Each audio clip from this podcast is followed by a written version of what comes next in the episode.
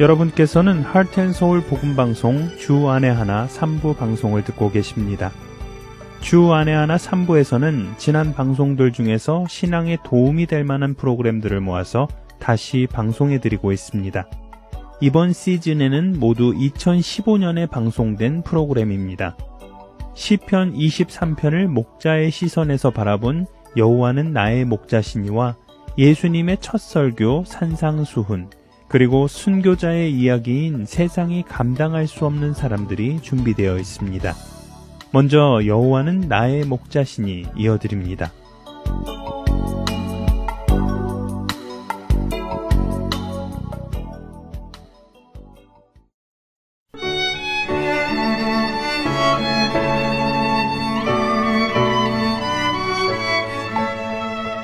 애청자 여러분 안녕하세요. 여호와는 나의 목자시니 진행의 강승규입니다.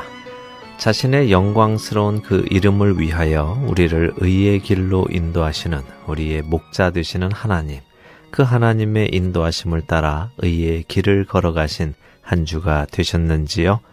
오늘은 시편 23편 4절의 앞부분인 내가 사망의 음침한 골짜기로 다닐지라도 해를 두려워하지 않을 것은 주께서 나와 함께 하심이라 라는 말씀을 함께 생각해 보기 원합니다. 혹시 이런 농담 들어보셨습니까? 주일학교에서 선생님께서 아이들에게 물어보셨답니다.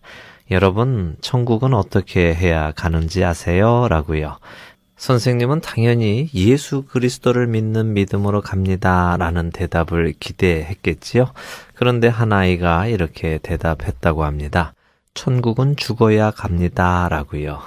우스운 농담이지만요. 잘 생각해보면 사실이기도 합니다. 천국에 가기 위해서는 죽어야 하지요. 여기에는 여러 가지 의미가 내포되어 있을 것입니다. 우리의 육신이 죽어야만 천국에 들어갈 수 있다는 말 그대로 죽어야 천국에 간다는 의미와 함께 자기 자신이 그리스도와 함께 십자가에 못 박혀 죽어야만 천국에 간다는 영적인 의미도 포함할 수 있겠지요.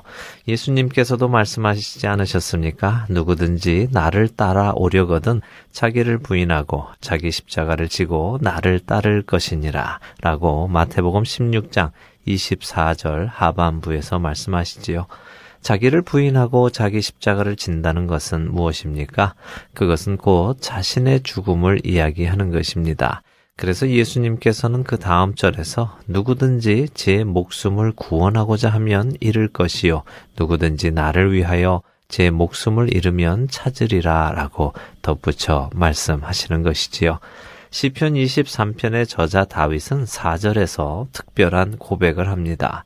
내가 사망의 음침한 골짜기로 다닐지라도 해를 두려워하지 않을 것은 주께서 나와 함께 하심이라. 다윗의 이 고백에는 어떤 의미가 담겨 있을까요?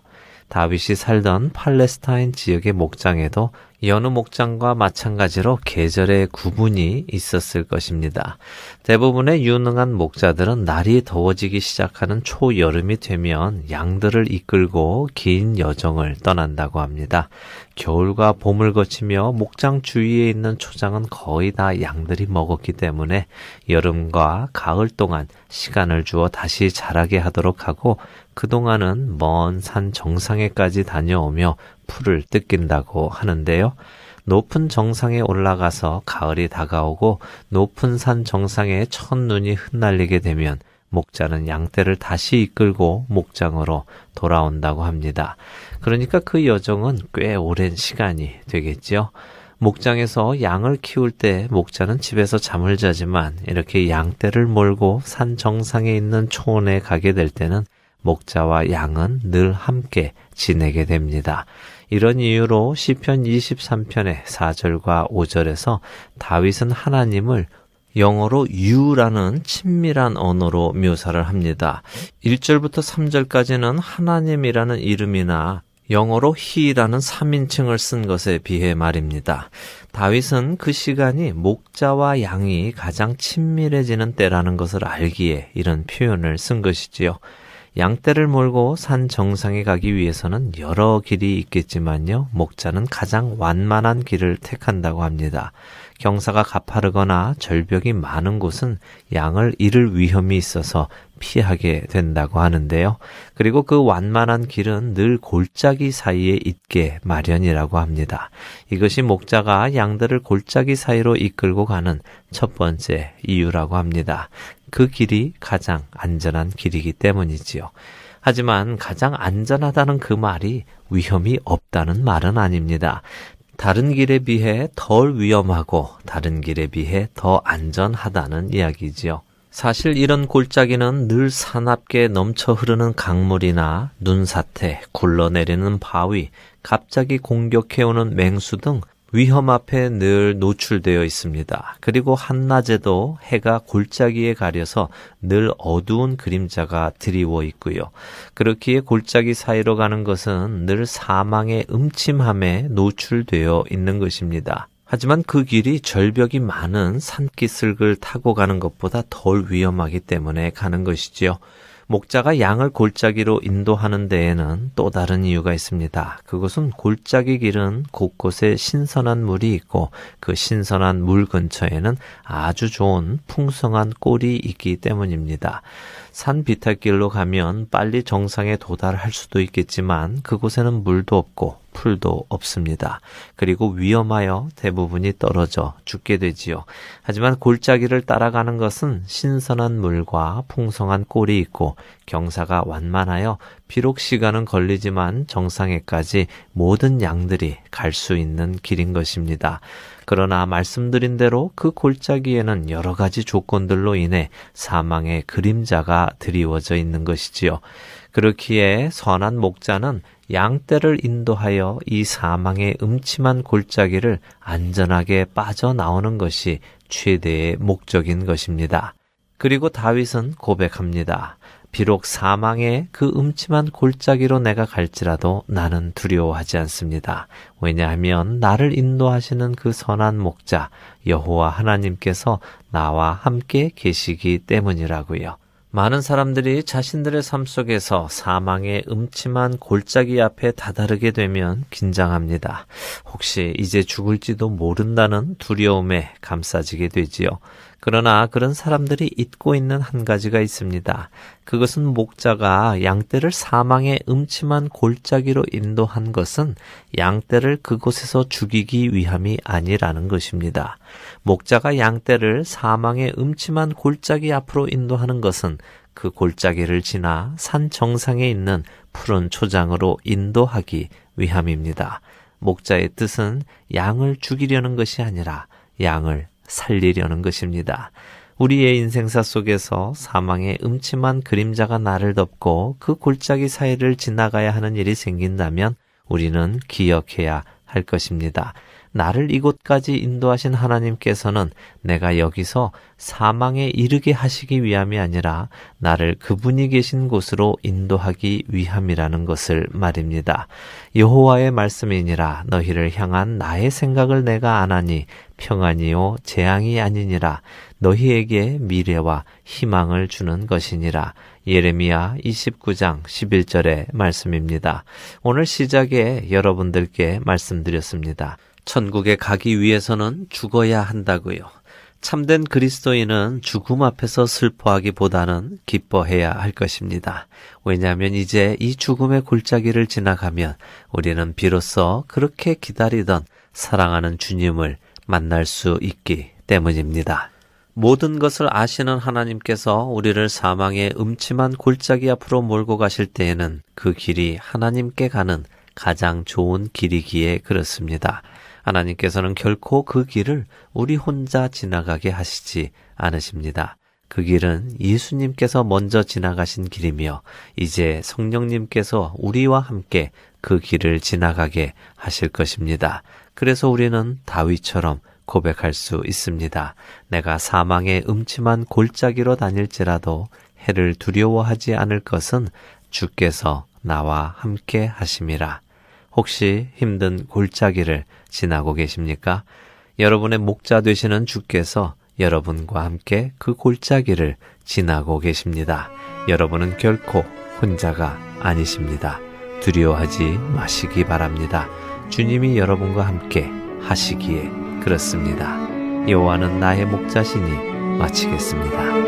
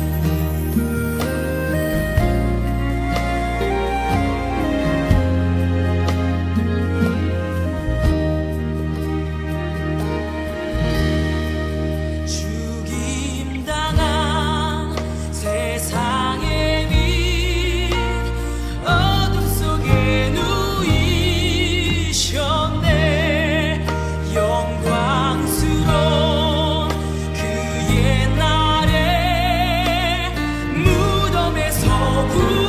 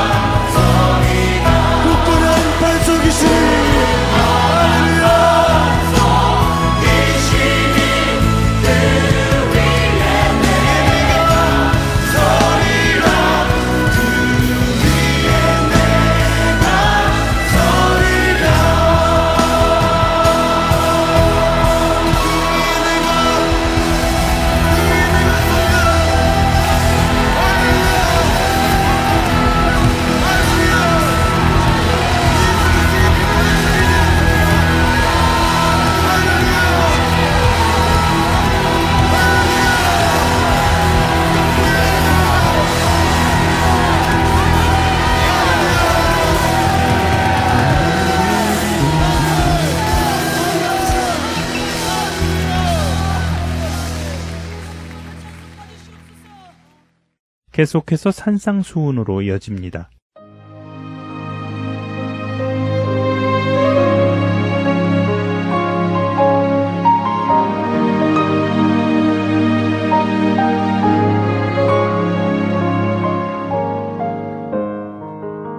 할텐 서울 복음방송 애청자 여러분 안녕하세요. 산상수훈 진행의 최소영입니다. 여러분과 함께 마태복음 5장부터 7장에 나온 예수님의 산상수훈을 공부하고 있는데요. 지금까지 5장 전체와 6장의 전반부에 해당하는 내용을 살펴보았습니다. 그중 6장의 전반부는 구제와 기도와 금식에 대한 예수님의 말씀이었지요. 이 세 가지에 대하여 공통적으로 말씀하신 내용은 바로 은밀히 하라는 것이었습니다. 외식하는 자들이나 이방인들의 모습을 따르지 말고 하늘에 계신 너희 아버지께 하라고 말씀하셨지요.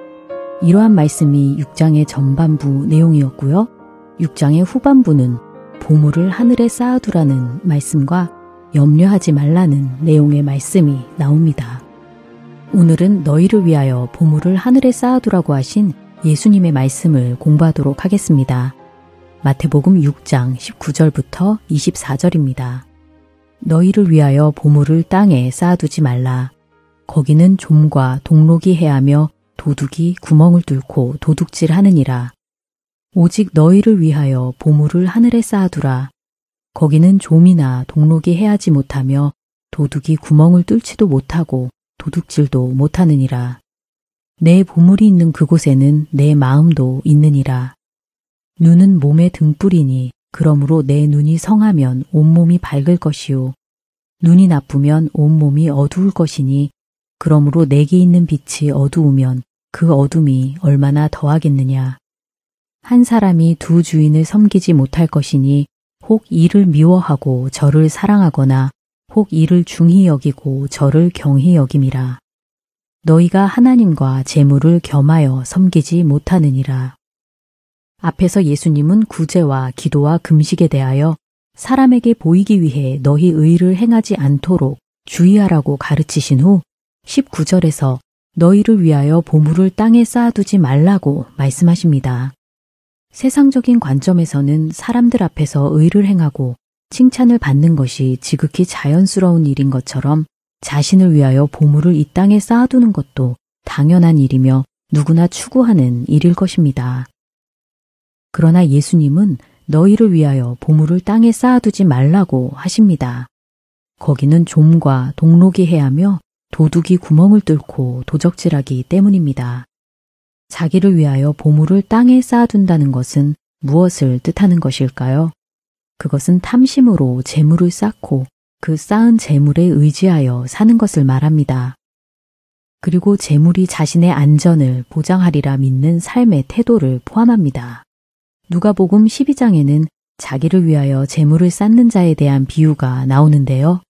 예수님은 비유를 들려주시기 전에 삶과 모든 탐심을 물리치라. 사람의 생명이 그 소유에 넉넉한 데 있지 아니하니라 하고 말씀하십니다. 예수님은 우리에게 탐심을 금하시며 사람의 생명이 재물을 쌓아두는 것에 있지 않다는 것을 가르쳐 주시기 위해 그 비유를 말씀하여 주신 것이지요. 그 비유의 내용은 이렇습니다.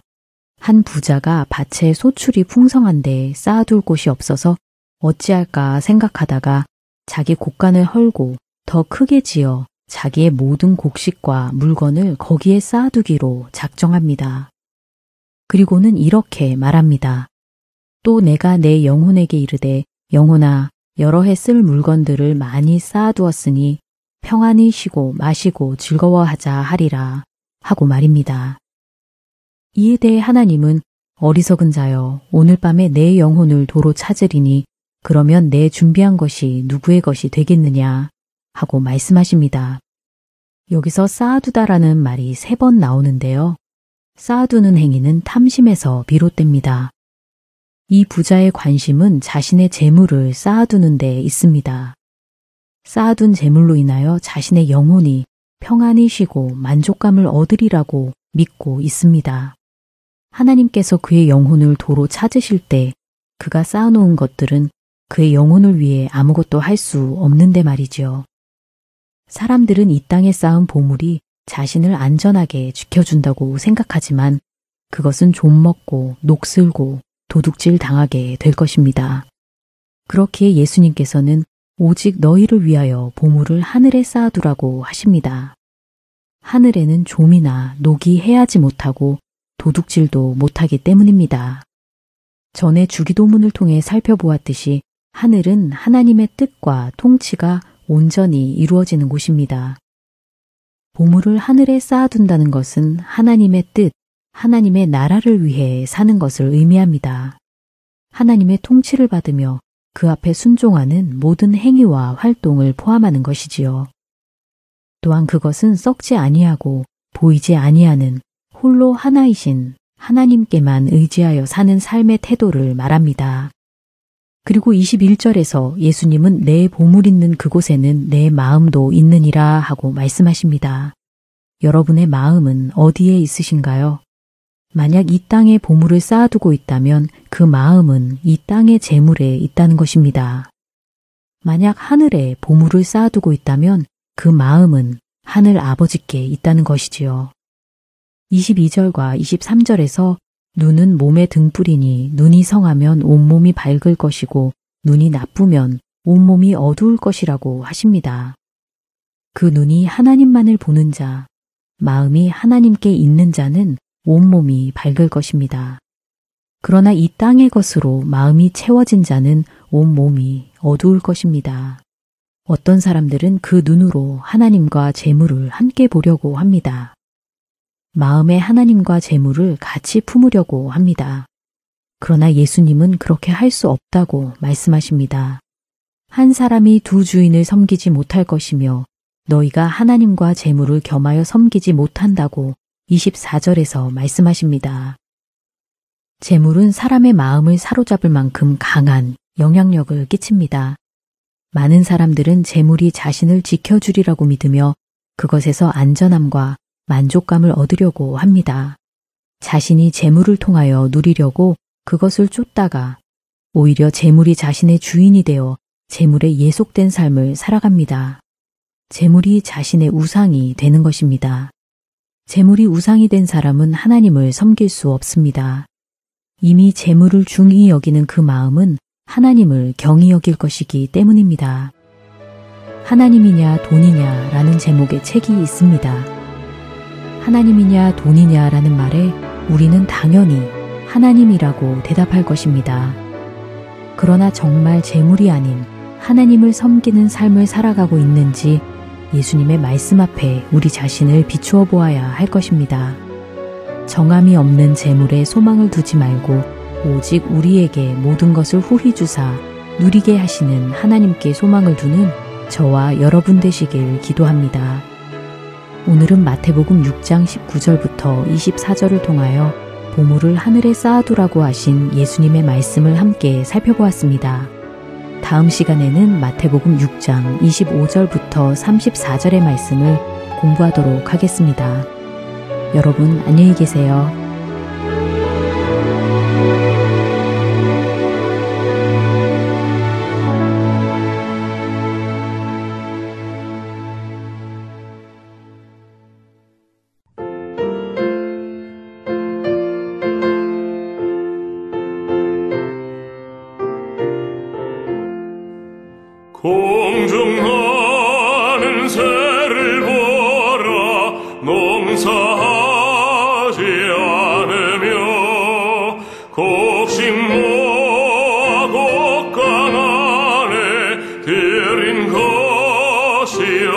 없어도 세상 좋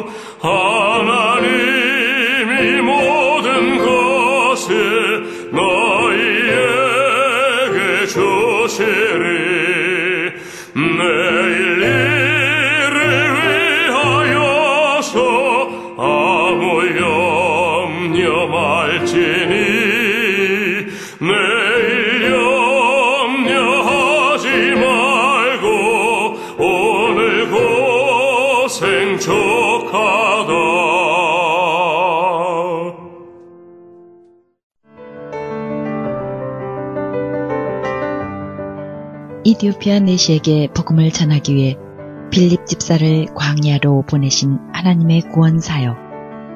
지금도 그 구원의 역사는 일어나고 있습니다. 믿지 않는 자에게 복음을 믿는 자들에게 영적 성장을 도와주는 하트앤 서울 복음 선교에 동참하지 않으시겠습니까?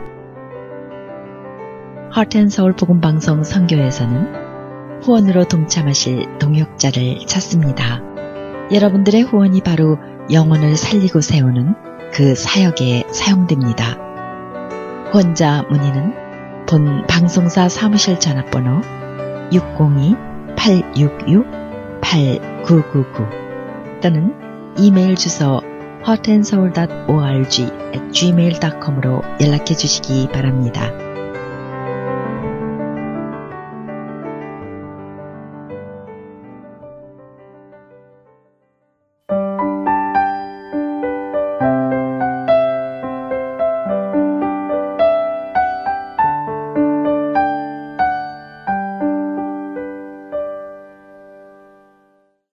이어서 세상이 감당할 수 없는 사람들 함께 들으시겠습니다.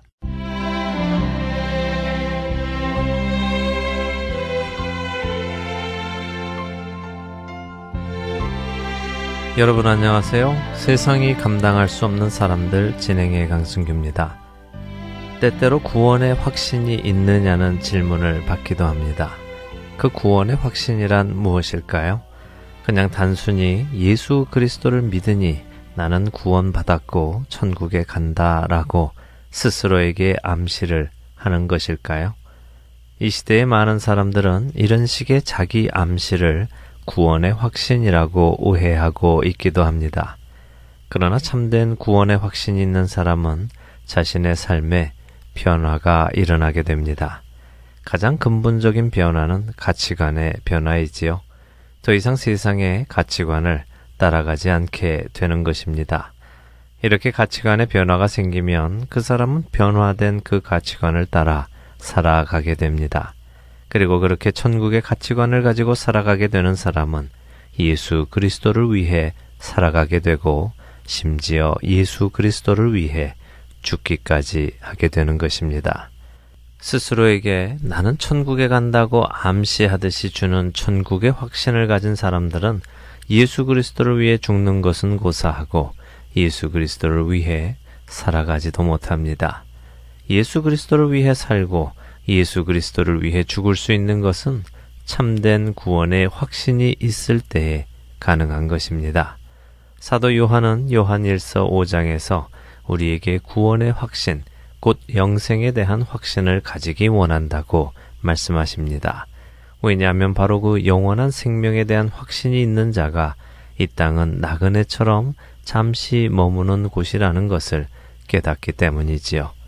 또 증거는 이것이니 하나님이 우리에게 영생을 주신 것과 이 생명이 그의 아들 안에 있는 그것이니라. 아들이 있는 자에게는 생명이 있고 하나님의 아들이 없는 자에게는 생명이 없느니라. 내가 하나님의 아들의 이름을 믿는 너희에게 이것을 쓰는 것은 너희로 하여금 너희에게 영생이 있음을 알게 하려 함이라. 요한일서 5장 11절에서 13절의 말씀입니다.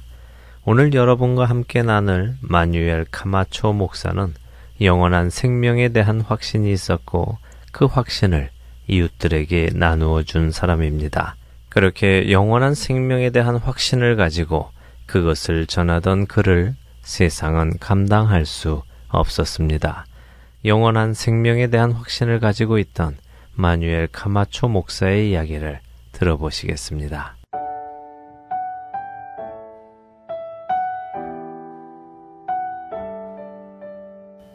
안녕하세요. 저는 마뉴엘 카마초 목사의 아내 글로리아 카마초입니다.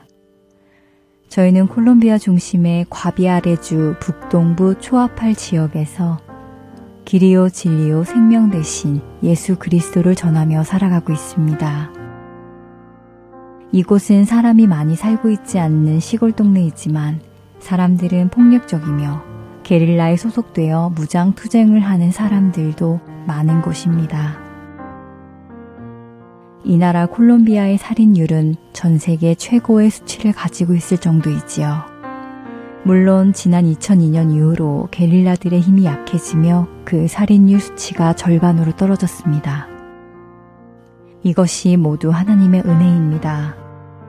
저희 역시 이 지역에서 예수 그리스도를 전하기 시작하자 지역에 많은 변화가 오기 시작했습니다. 사람들은 자신들이 몸담았던 게릴라 부대를 떠나기 시작했고 늘 서로 싸우던 사람들이 서로 사랑하기 시작했습니다. 이 작은 시골 마을의 저희 교회는 세례 교인이 60명이나 되었고 세례는 받지 않았지만 예배에 참석하며 그리스도를 배워나가는 새로운 신자가 30명이나 있지요. 하지만 바로 이런 이유로 우리는 게릴라 부대에게 늘 협박을 받고 있습니다. 사람들이 제 남편 카마초 목사의 설교와 전도로 변화되어 게릴라 부대의 힘이 약해지고 있기 때문이지요. 남편은 이런 협박 속에서도 늘 제게 자신은 주님이 정하신 때까지 복음을 전할 것이라고 말했습니다. 그러며 교인들에게는 자신이 혹시라도 죽으면 낙심하지 말고 계속해서 사역을 하라고 말했지요. 제 남편은 제가 보아도 그리스도를 닮았다고 생각될 정도로 사랑과 온유함이 넘치는 사람이었습니다. 저희 교인 중 어느 누구도 그에게 불만을 가져본 적이 없을 정도였지요. 그런데 오늘 아침 기도 중에 저는 환상을 보았습니다. 제 남편 마뉴엘 목사가 살해되고 저희 두 아이와 제가 홀로 남겨지는 환상이었습니다. 남편의 정해진 때가 다가오고 있다는 것이 느껴졌습니다. 오늘 오후 저는 집 밖에서 두 아이들을 데리고 놀고 있었습니다. 갑자기 남편이 집에서 나와 저희 쪽으로 오고 있었지요. 그와 동시에 반대쪽에서는 세 명의 남자가 저희 쪽으로 오고 있었습니다. 그리고 저는 그 순간 여섯 발의 총소리를 들었습니다. 제가 뒤를 돌아보았을 때 남편은 쓰러지고 있었습니다. 남편을 총으로 쏜 자들은 곧 사라졌고 저와 아이들은 쓰러진 남편을 끌어안았습니다. 동네 사람들이 뛰어왔고 교인들도 달려왔습니다. 그들은 하나같이 울며 하나님께 왜 이리도 빨리 목사님을 데려가셨냐며 울부짖었습니다. 그때 저의 아들이 그 우는 사람들을 향해 이렇게 이야기했습니다. 왜 우세요? 저희 아빠는 천국에 계세요. 이제 우리는 아빠가 하던 일을 계속 해야 해요. 라고요.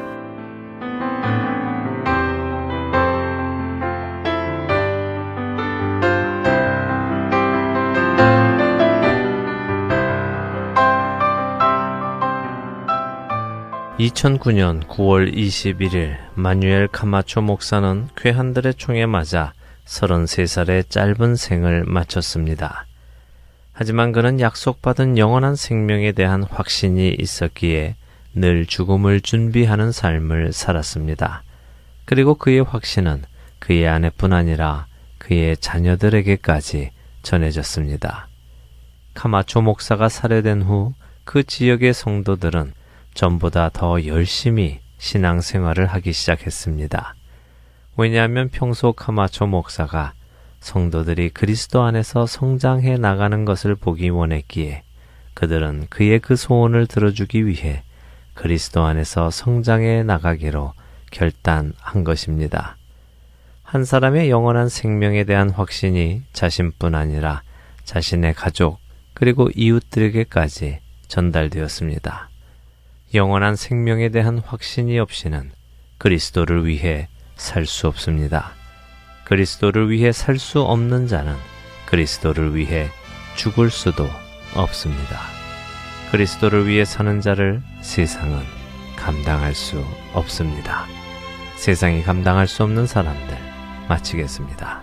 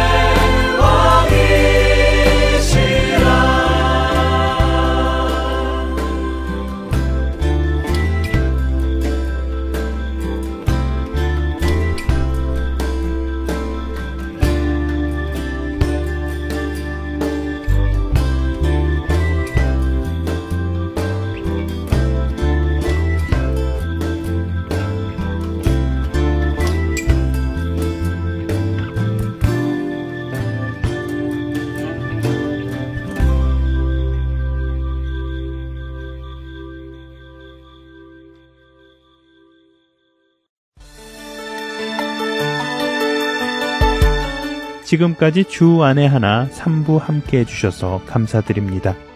방송을 더 듣고 싶으신 분들은 홈페이지 www.heartandsoul.org에서 특별 방송을 클릭하셔서 들으실 수 있습니다.